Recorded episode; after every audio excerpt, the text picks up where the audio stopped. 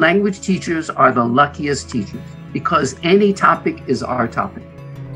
The children in Beijing saw the image of the clouds and they associated that with smog. We're definitely getting warmer. We hear from the elders that the land is changing. Educators and schools are heading in the same direction that we are. You know, they want their students to think globally. They want their students to be responsible citizens who care about the planet. So I think in that sense, we're all heading in the same direction.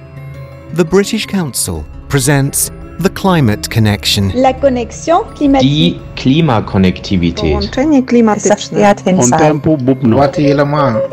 climate connection. La conexión climática. Climate action in language education. This is episode 9. Environmental Writes. Hello, and welcome to The Climate Connection, a British Council podcast focusing on climate action in language education. I'm your host, Chris Sowton. This is episode 9 Environmental Writes, in which we explore how the global climate crisis is represented in English language textbooks. La conexión climática. Our first guest this week is George Jacobs.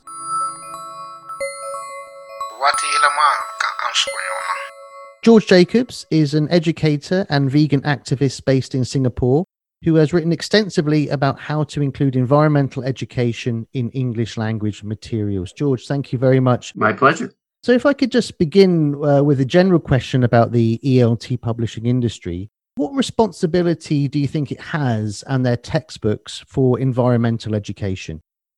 So I think that more and more people see that it's it's got to be there because we got to do something. So I think yeah, there is a responsibility and I think that more and more teachers, families, students, they want to see this. Do you think publishers themselves, is it in their own interest to do this as well? Yeah, because I think people want relevant stuff. And all this about the UN sustainable development goals, that's so relevant. And COVID only reinforced that. And do you think the publishing industry has always had this responsibility? Have you, do you think historically they have seen environmental issues as being an important part of English language teaching, or have they sort of missed the issue a little bit? Uh, yeah, I think that there's a tendency to think of we got to give the students what they want and they want to have happy. They want to have candy. They want to have traveling. They want to have clubbing depending on their age group. So it's, it's a downer to talk about uh, pollution and poverty and all the problems that the world is facing. So yeah, it's this definitely tempting to look away. How do you think you engage young people in environmental issues in a language teaching context? You talked, like you say, it's often portrayed in a negative way, you know, pollution and, and all these sorts of things. How can you present it positively, do you think? Well, one way to do it is to show some optimism, to show what people are doing, to make it trendy, to be an activist for climate or for gay rights, for so many different things. We do that. It's exciting. You used an interesting word there, activist. And I think a lot of teachers, certainly a lot of progressive teachers, would want to see language teachers as being progressive in that way. But a lot of the parents, a lot of institutions may have a very different view to that. How do you get that right balance, would you say?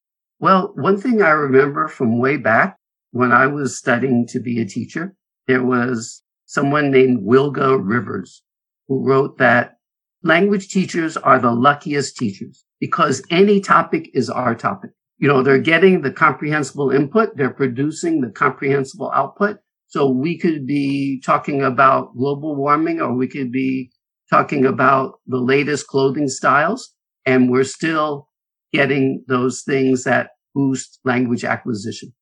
And what do you think is the key to uh, turn young people into activists? So, how do we make that link between the classroom and language learning and actually turning people into activists who can take control of their lives, who can help to implement the UN Sustainable Development Goals, for example? Well, back in the 70s, the United Nations Environment Program came up with six things that we need to do. First is awareness. So we have to make people aware of the situation. Second is understanding. So they have to understand what is it that causes global warming? What's the mechanism? Then they have to care. They have to care that what's happening on the other side of the world or even on the other side of their city is important. Next, they need the skills and language skills are important, but also scientific skills, communication skills are important.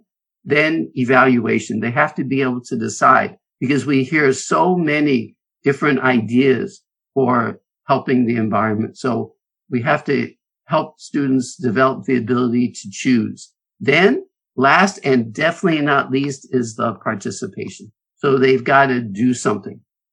And how would you see that balance between the global and the local? What's relevant in Singapore, for example, where you're based, may be different to what's important in Canada or Taiwan or the Democratic Republic of Congo. Where do you see that balance?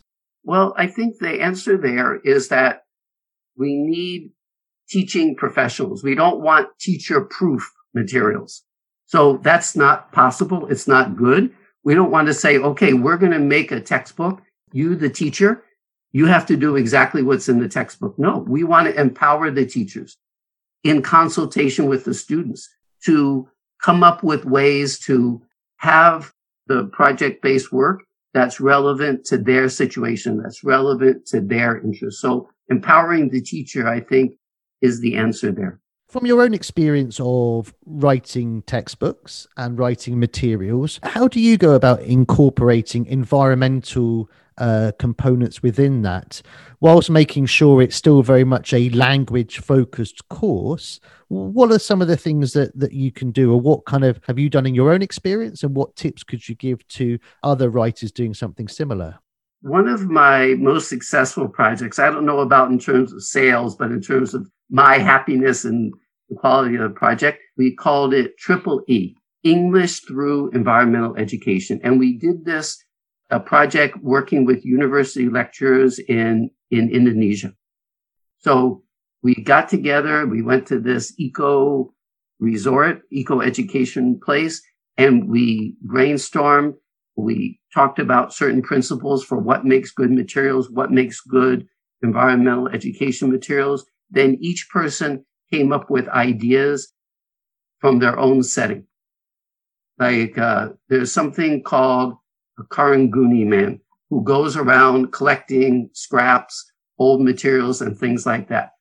Or we did something on dynamite fishing where they throw the dynamite in, all the fish die, they come to the top and they collect them. So we had very much based in their context. And then we created this book, which was for non-English majors at Indonesian universities. And again, uh, we tried to stick with those six ideas in the UN environmental program. We tried to talk about student centered learning. And so every lesson had a language point, a language focus, and every lesson had an environment focus. And that seems to be a, a really successful model because you've got that, that overarching framework uh, from the UN, so it's informed by good practice. You've got that local context, so it's realizable and familiar to the learners, but then it's also interesting stories. And like you say, Chris, it's very local focused. And if I could just turn a little bit to talk about sort of language as a, as a wider issue, you, you touch on it uh, a little bit in what you've said so far. Um, but in a recent article you wrote on uh, eco-linguistics and education, you say that language plays a key role in all this green activism, just as it plays a key role in the status quo, which has led to the current deteriorating state of the planet. Um, can you just expand a little bit on, on what you mean by that? Okay. Well, it's just like with language and sexism. You know, uh, there's something called generic he a doctor should take care of his patients, assuming that all doctors must be males. And I've done a lot of studies that have looked at language textbooks. So we, what we do is we just take about 17, 20 language textbooks and we analyze them for different things. Like what about the presence of animals? What about the presence of participation in solving environmental problems? What about food? What about cooperative learning? So what about historically? Is it different than it used to be? What about techno optimism or neoliberalism? Excellent questions. But I suppose I still come back to this issue that, you know, critical pedagogy, critical reading, you know, challenging some of the language that students might find in their own textbooks produced by their own ministries of education and all those sorts of things. This is quite a dangerous territory for a teacher to put themselves in or students to put themselves in in certain contexts. And I still wonder how we can do that if we are talking about a, a paradigm shift in terms of our attitudes towards native speakerism and all these sorts of things. How, how can we make that happen or, or how can an average teacher do that in their own context? Yeah, it's, it's tricky. Uh, you know, Singapore is not really famous for free speech, although certainly it's a lot better than many places. In Singapore, they talk about out of bounds markers. In other words, what's going to get you in trouble. So yeah, and every school has got out of bounds markers. So yeah, we have to read, we have to read that. We have to have colleagues who can help us read where, what's going to fly, what's not going to fly, how to change things so they can fly. And yeah, so we just do what we can do. That's my view. But like you asked me, am I a techno optimist? I am. I think technology is what's, is going to be the big factor in changing the world. Now, it's not changing it 100% for the better, but changing it 80% for the better. And let me give you an example. I mean, I've been a vegetarian for 40 years. I don't care about it, but so many people do. I've harangued my family members, etc., to absolutely no avail. For so many years, I've set a good example for them to no avail.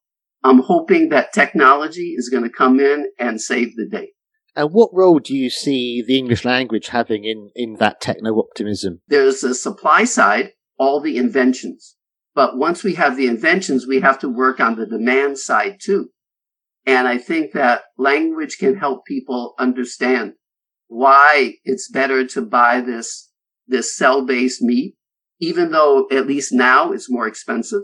It's better to do it and helping people understand the issues. What I'm hoping is that once we have an alternative, then we can see. It's like there's nobody who would defend slavery now, but 200 years ago, lots of people, including the founding fathers of the United States, Many of them were slave owners.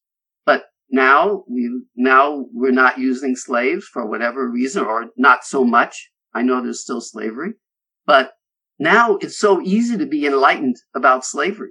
We don't need the slaves. We don't need to have slaves. So I think once our need for meat, once our need for fossil fuels, etc., then we'll be better ready to understand why it's not the best thing do you see that English as a as a lingua franca uh, can play an important role in achieving positive environmental successes? Certainly, collaboration is so important, and we need a common language to communicate in. And right now, that's English. Like, of course, I know that there's so many varieties of English, and we don't have to say only two varieties are the good ones. If you don't communicate in one of those two varieties, you're, you know, you must be stupid or something like that. So yeah, but I think language is so important. And a lot of people are saying with COVID, one of the positive things to come out of it is how scientists from all over the world have collaborated. I know the collaboration isn't perfect. Sharing the vaccine, etc., not so good, but developing the vaccines, lots and lots of collaboration. And I'm not involved in that, but I'm guessing most of it is, is in English. A great quote from Martin Luther King Jr., the Nobel Peace Prize laureate. And he said, it really comes down to this, that all life is interrelated. We are all caught up in an inescapable network of mutuality, tied into a single garment of destiny. So by working for justice for everyone, regardless of what language or what variety of a language they speak, uh, regardless of their, where they live, regardless of what species they are, then it's going to make the world a happier, more cooperative place. And hopefully we'll be able to tackle a lot of the problems that are highlighted in the UN Sustainable Development Goals. Okay, thank you very much, George. That, that's fantastic. Thank you, Chris. The Climate Connection. Many thanks to George for sharing his thoughts. For a full transcript of this interview and additional material, please visit www.britishcouncil.org slash climate hyphen connection.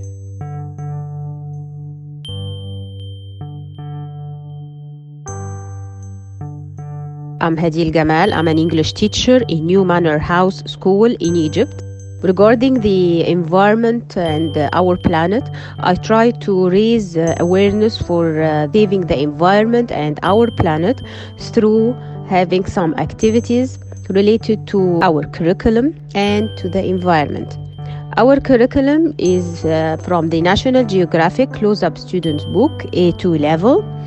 So we have uh, some units that um, talk about the world around us, the place to be. So I try to relate these units to our environment and planet. I try to uh, tell them to talk about them how to save our environment, how to use the waste and recycle it to, into a useful things in our life that we can use it again one more time. So I asked them to make some handcrafts for our uh, waste to become uh, like a pencil case. I give them some examples. I guided them through uh, some video links that I told them to watch it to have some clues and ideas how uh, we can make a recycling. So uh, they surprised me with their projects and handcrafts. I uh, I displayed all their uh, handcrafts in their classes, and then I gave them at the end a certificate uh, for uh, their participation and for their excellent work, and to to show appreciation for what they have done. They were really talented students. Thank you.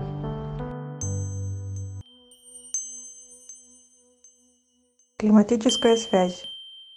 At the time of recording, Canada has just experienced its highest ever recorded temperature of 49.6 Celsius, 121 Fahrenheit. With around 150,000 square kilometres of land ice, Canada is particularly vulnerable to global warming and rising sea levels.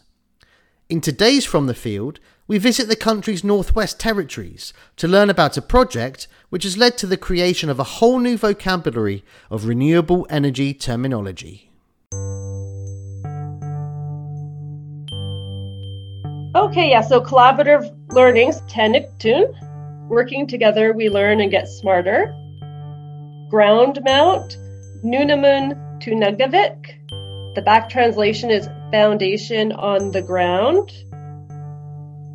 Solar panels, Seguiniquim Alon, sun panel. Yardstick energy audit, Ala Quivik, starting point. Transmission line, Quatlictitin, Algiuta, Olivit, transmission power line.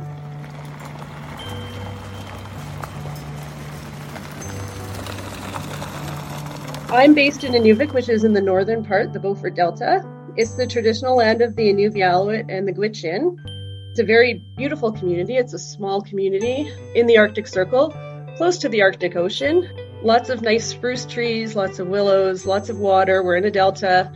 You very much do feel like you live on the land when you live up here. It's very remote. We will have snow on the ground till the end of May and it snows sometimes in August. By September, it'll be snowing again. We get the northern lights. We do get the two cultures, uh, indigenous cultures of the Gwich'in and the Nuv'yalut, and they share this land with us. Yeah, well, I was looking for a thesis project for my master's. I was doing a master's in environmental education and communication. And at work, we had just sort of put this proposal forward, a colleague of mine, to do this project with the Nuv'yalut to help them support their language through reconciliation, develop words that we could be using to communicate with them about renewable energy, energy conservation, and energy efficiency.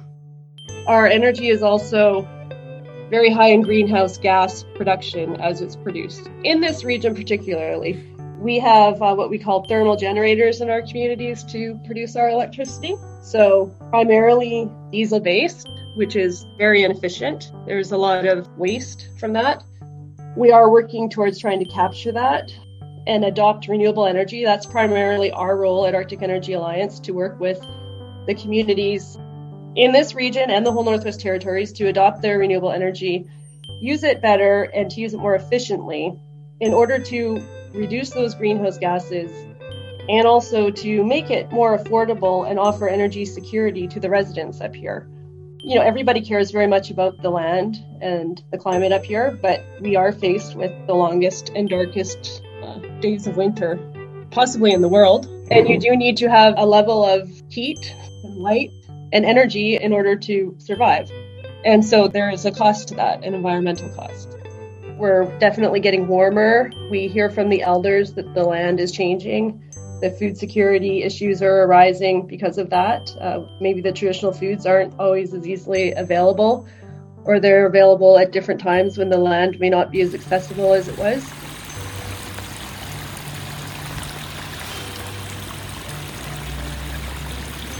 Our main focus was to work with the elders who speak the traditional Inuvialuktun language of this region to capture their historical use of energy through stories and to use that to develop terms, modern terms, that we could use to communicate and promote renewable energy conservation and efficiency in the region using the traditional language of the elders.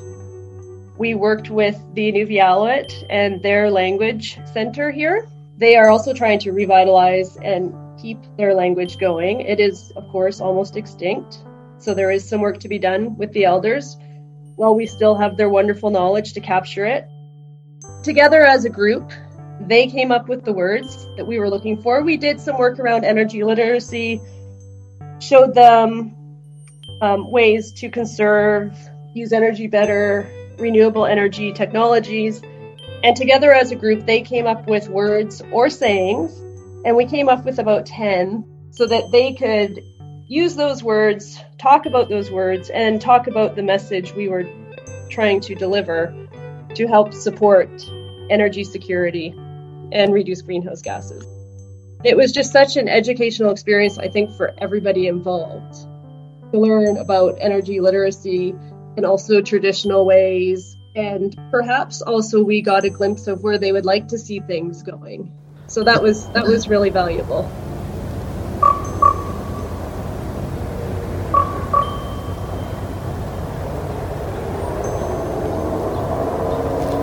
For example, we would put up solar panels and they would go into groups and they would come up with the word in their dialect. Then they would all agree which was the strongest and represented it the most. So it may not have just been the word, it might have been a saying that said flat pieces of glass that capture the sun to create energy. So they would take their traditional words and come up with that phrase, and then they would come out with a two word term that would say solar panels. And then we would take that word that they created, as well as the explanation, the definition, and then we had an artist create a picture in a traditional sense. Like we had the solar panels put on a tent, a traditional tent up here.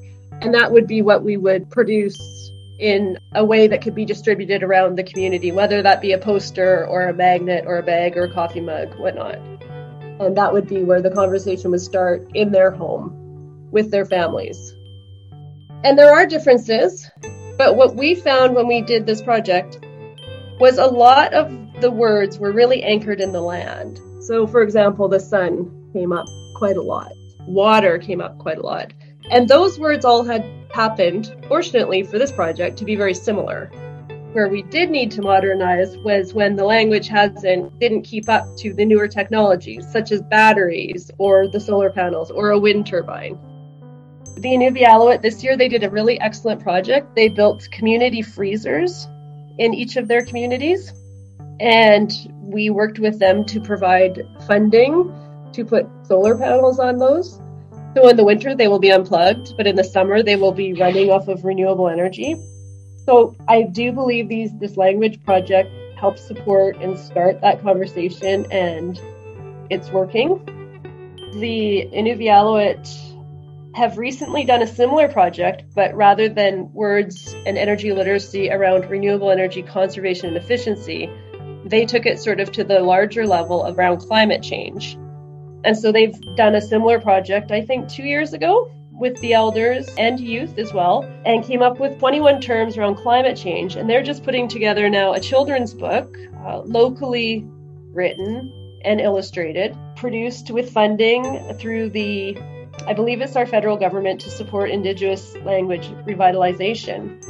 And we'll expect to see this book available within the next year in the Inuvialuit region to help educate around climate change.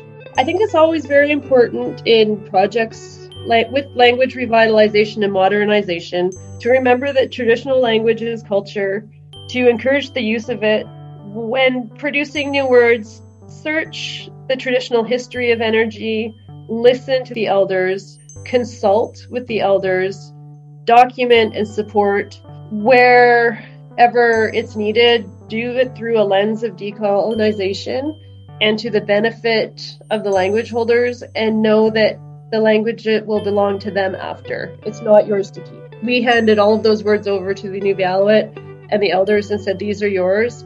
Do what you like with them. We'll use them for this one purpose, but then they do belong to you. I do feel this nostalgia. I'm almost 50 years old and I feel this anxiety and loss to what was and even what was before my lifetime. And I worry that that may never be back to the same for the Inuvialuit, the Gwich'in, or even my grandchildren. The Climate Connection. As we near the end of our series, we decided that we would invite some of our contributors to the Green Glossary to share with us a climate related word or phrase which they think has a particularly interesting history. This week, we hear from Tanya Stiles discussing Monkey Wrench and Kate Wild talking about degrowth. The Green Miscellany. The Green Miscellany. Brought to you by Oxford University Press. A word I find really interesting is degrowth. This isn't in our dictionaries yet, but we're currently working on it. People writing in the field of ecolinguistics have often pointed out that there is a problem in English and other languages in the way that growth, specifically economic growth, is conceptualized as positive and necessary. Back in 1990, the linguist M.A.K. Halliday wrote about the way that we're constantly presented with the message that growth is good, while antonyms like shrinking have all sorts of negative connotations. And he noted that largeness of size is presented as normal or neutral, for example, if we don't know the size of something, we ask, how big is it? Or how tall is it? Not how small is it or how short is it? The word degrowth is part of a movement to reframe how we think about growth and development. On the face of it, degrowth is a very straightforward formation, meaning the opposite or reversal of growth. And we found evidence going back to the 19th century in this general sense, usually with negative connotations. But in the 1970s, various intellectuals started using the French word décroissance, meaning degrowth, in critiquing the ideology of economic growth and its consequences for the environment. As this has become an international discussion, the English word degrowth has followed suit. It is increasingly used in positive ways, and degrowth advocates, or degrowthers, express the view that reducing economic output and consumption is compatible with, and indeed ultimately essential for, well-being and prosperity. As Greta Thunberg said in her statement at the UN Climate Change Summit in 2019, We can't carry on with our fairy tales of eternal economic growth. My choice for the Green Glossary miscellany is the verb monkey wrench, to sabotage, disrupt, or damage as a form of environmentalist protest. A monkey wrench is a type of adjustable spanner, a useful addition to every toolbox. The noun's recorded in the OED from the early 1800s. By the beginning of the 20th century, it was also being used figuratively in phrases like to throw a monkey wrench into the machinery which means to cause trouble or confusion or to interfere disruptively. You don't need to be a master mechanic to know that dropping a tool into the moving parts of a machinery is bound to cause problems. Throwing a monkey wrench into something is an American equivalent of what British speakers would call throwing a spanner into the works, spanner being the usual British English word for what American English speakers call a wrench. The use of monkey wrench in this phrase seems to have given it a bit of a bad reputation as a troublemaker or an agent of sabotage. This can be clearly seen when the noun starts being used as a verb, an etymological process known as conversion. By 1912, to monkey wrench was being used to mean to disrupt, obstruct, or spoil something. So if you monkey wrench someone's plans, for instance, you're likely to ruin their day. And this, at last, brings us to the green credentials of monkey wrench, from the early 1980s, the OED records the verb used specifically in the context of environmental activism, meaning to sabotage, disrupt, or damage as a form of environmentalist protest. Our earliest evidence for this sense is implied in the noun monkey wrenching. In 1983, an article in the LA Times quotes a founder member of Earth First, an early direct action environmental protest group, using monkey wrenching as a word for their favourite tactics of sabotaging industrial sites and machinery. This ecological turn in the semantic history of the verb monkey wrench didn't come out of nowhere, though. It was motivated by the title of American author Edward Abbey's 1975 novel, The Monkey Wrench Gang, which follows a group of ecologically minded misfits as they fight to stop developers destroying America's endangered desert regions by destroying their bulldozers and trains. This book had a huge influence on the American environmentalist movement at this time, and it's no coincidence that our early evidence for ecological uses of monkey wrench and monkey wrenching come from the Earth First movement. Abbey's novel was one of the main inspirations behind the formation of the group in 1980. And when it came to choosing the group's logo, the members chose a cross made of two tools, a stone hammer and, you guessed it, a monkey wrench. The Climate Connection. In our second interview this week, we talked to Angelica Manca and Andrew Robinson. On tempo bubno. Angelica Manca is the co founder of Hoopla Education, a company which specializes in nature inspired sustainable education starting in the early years. Welcome to the podcast, Angelica. Hi. Andrew Robinson is the publisher for Asia and Global ELT for National Geographic Learning and has almost 25 years' experience working in the language publishing industry. Welcome, Andrew. Hi, Chris. Nice to Hi. be here. So, Andrew, I'd like to begin by asking you to talk specifically about some of the National Geographic Learning's recent ELT books, such as Time Zones and Pathways, and how you approach the topic of the environment what we did was we matched the topic of climate change alongside the language function of making predictions about the future. So you come up with sentences like, What will Earth be like in 20 years' time? Do we think food prices will increase? Do we think temperatures will rise? So from this real content, we derive specific language points. Now, you know, in this particular unit, we have an interview with a National Geographic explorer, Mark Lynas, who's a uh, environmentalist. What we would do is contact the explorer in this case, give him interview questions, we're going to get his authentic response, but we're also going to sort of script it, make it level appropriate, make it the right length, and so on. So it's manageable for students, but also hopefully interesting. So, yeah, we closed the unit with a video about renewable energy because we're very conscious of not being negative, sort of relentlessly negative. Even though some of the information on the topic is sort of by its nature not very positive, we would like students to feel that they can get involved, that they have agency, that they can make a difference. Do you feel hmm. that sort of honesty about the situation is very important in the books?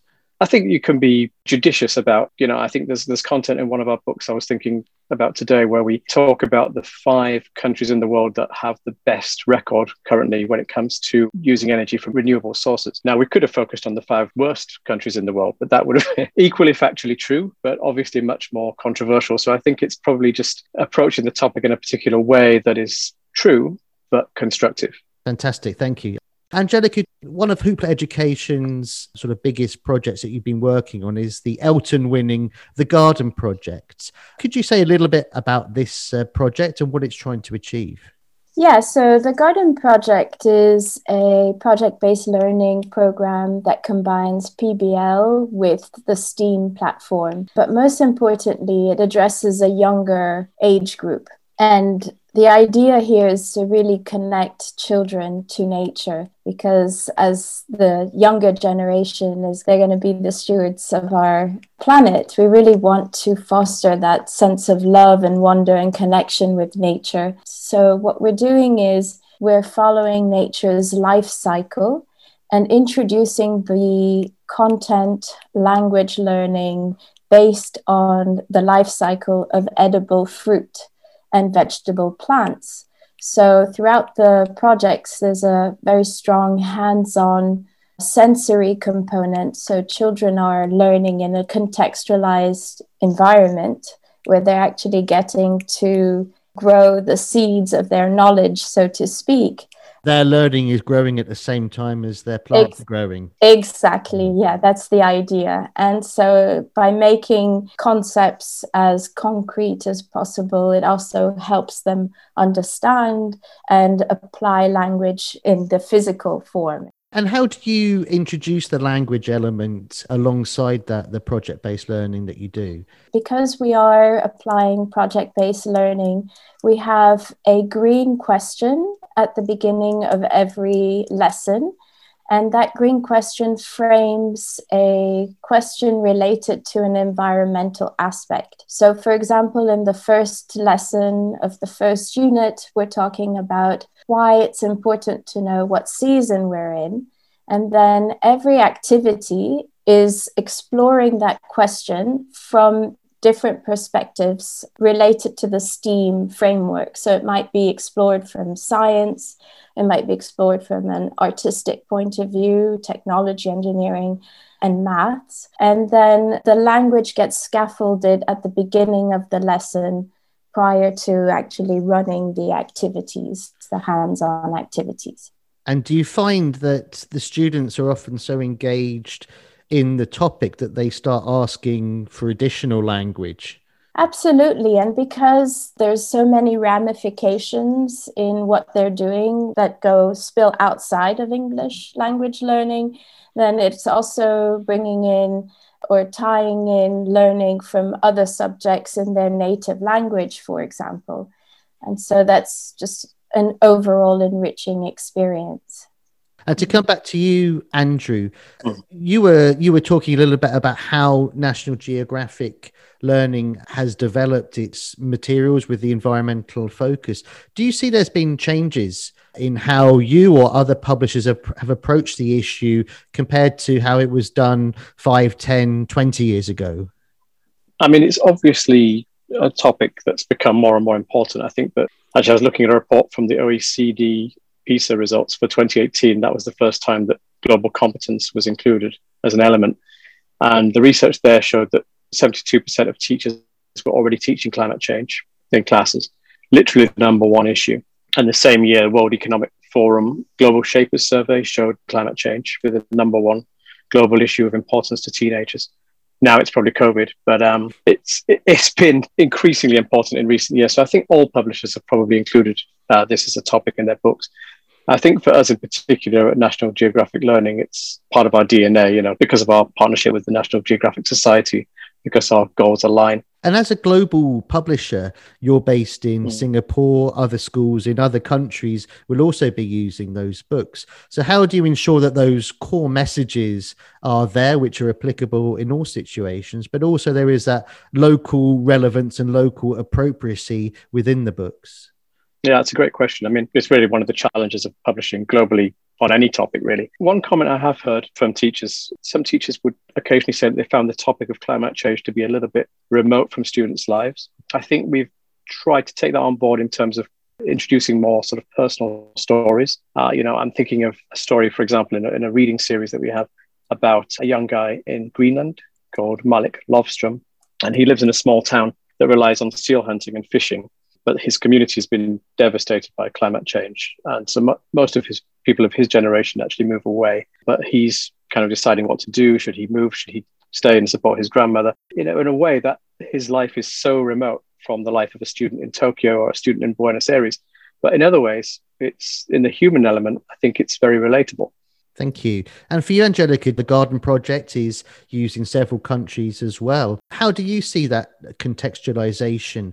Yeah, that's a good question. And it was something that actually motivated us in creating the Garden Project. So we were traveling extensively throughout Asia and uh, Europe and um, United States. And we saw that children in Hong Kong, for example, were doing snowmen in December, or in Qatar, they were doing scarecrows and pumpkins in October. And we thought there's something that doesn't really make sense here. So we thought it was really important to tie the learning with their local fruits and vegetables, which is why we have the teachers do a little research with the children on what is seasonally available and and locally available, and then they follow their seasonality based on their plants. And then a big part of what we our strategy is is to work with local publishers. So we have a partnership with Macmillan Spain and Macmillan Brazil to localizing the content. So actually the Garden Project Brazil edition was the version that won the ELTons.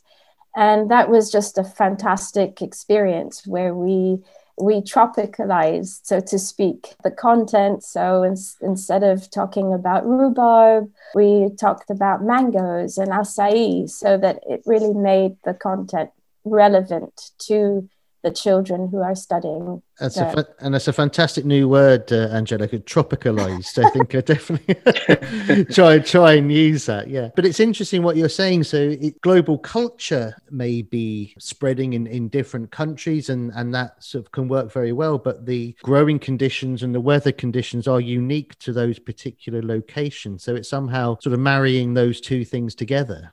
Yeah, and actually, I'd like to go back to what Andrew was mentioning. We had a fantastic experience running the garden project when, in three different countries at the same time with four to five year olds. And we our opening unit talks about climate. And so all three classrooms, uh, so we had a classroom in Berkeley, United States, we had a classroom in Pakistan, and we had a classroom in Beijing in, in China. And they were all running the lessons at the same time. And when we were talking about the weather and weather patterns, the children in Beijing saw the image of the clouds. Yeah. And they associated that with smog and not mm. being able to go outside because of the heavy smog in Beijing. Actually, I was literally involved in this class. So I was with the children and we talked about that. And the children in Berkeley, I was with the children in Berkeley, couldn't understand why they were talking about smog and what why the children didn't see it as cloudy.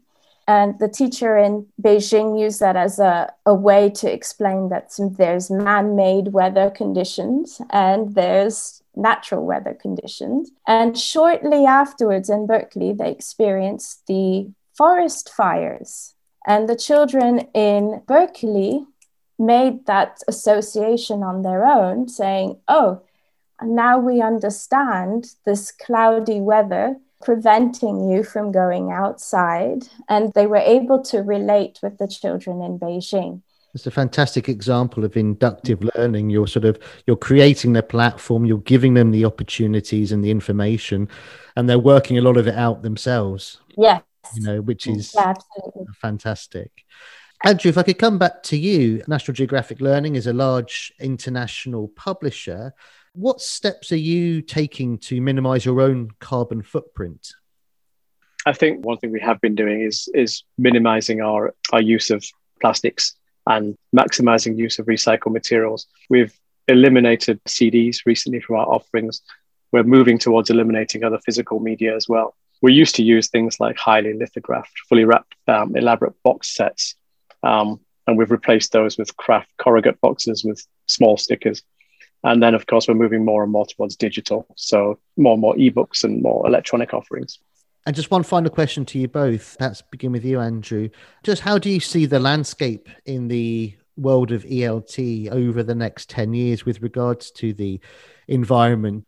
The shift to digital, I think, is the most obvious thing. But, you know, again, incredibly hard to predict. If I had to really predict whether print books will still be here 10 years from now, my guess is that they will. But the shift towards digital is certainly coming, and we're going to be somewhere on that spectrum. I mean, for us, I mean, this is actually really good news. Like digital gives us a lot more flexibility when it comes to delivering authentic content. Uh, we can be more dynamic. We, we, can update information more easily, and uh, we're not constrained by the page, which actually is is quite a big constraint when you when you publish materials. Just trying to fit everything within those dimensions. So, mm. yeah, I think that's a really interesting point. As you say, with an issue like the climate crisis, which is by definition very very fast moving. That could be a crucial issue for publishers moving forward that ability to respond in a time sensitive way. We've seen how much textbooks have evolved just uh, in the last 20 years or something like that. When i look back i mean some of the stuff that we would publish in the late 90s and when we look at today how much things have changed. I think we've seen english become a global lingua franca in the last 25 years. And I think that's certainly something that's going to change, I think, in the next 10 years. Uh, we're going to move more and more in that direction. You know, distinctions between British and American English are becoming completely irrelevant. I think all this stuff will continue on, on that trajectory. And for you, Angelica, how, how do you see the next decade? I think that the internet and digitization of material does offer a lot of flexibility. I think that we need to be careful as well because the internet does have a growing carbon footprint. And I think that there needs to be more transparency in terms of what our footprint actually is. And it's easy to forget that because we don't actually see it. So I think the transparency factor is, is really key in us for everybody moving forward. But the more we can communicate together, I think that the role of English will change. And as opposed to being the main goal, it's more of how can we communicate these ideas and work together as being um, our end goal, really. Fantastic. Andrew, Angelica, thank you very much for your time. Okay, thank Thanks you. very much. The Climate Connection. Many thanks to Angelica and Andrew. Please make sure you visit our show notes to find out more about their work. That's all for this episode of The Climate Connection. Join us next time for our final episode, episode 10 Future Perfect, where we explore how language learning and the climate crisis should not be looked at in isolation, but rather how they are related to wider social justice issues. Until then, goodbye. The Climate Connection. La connexion climatique. Die Klimakonnektivität. Połączenie klimatyczne. Contempo bubno. The Climate Connection. La conexión climática. اتصال المناخ. Oh, you're on, you're on mute, oh, Danica. Okay. That's not going to go well. Yeah. Okay. Whenever you're ready. Thank you. Okay. I think I have to go because they're here to do the gas inspection. ah, okay. okay, perfect time. Perfect timing. That's it. Go ahead. Cheers. Thanks. Bye. Good luck, Pete and Tanya. The Climate Connection.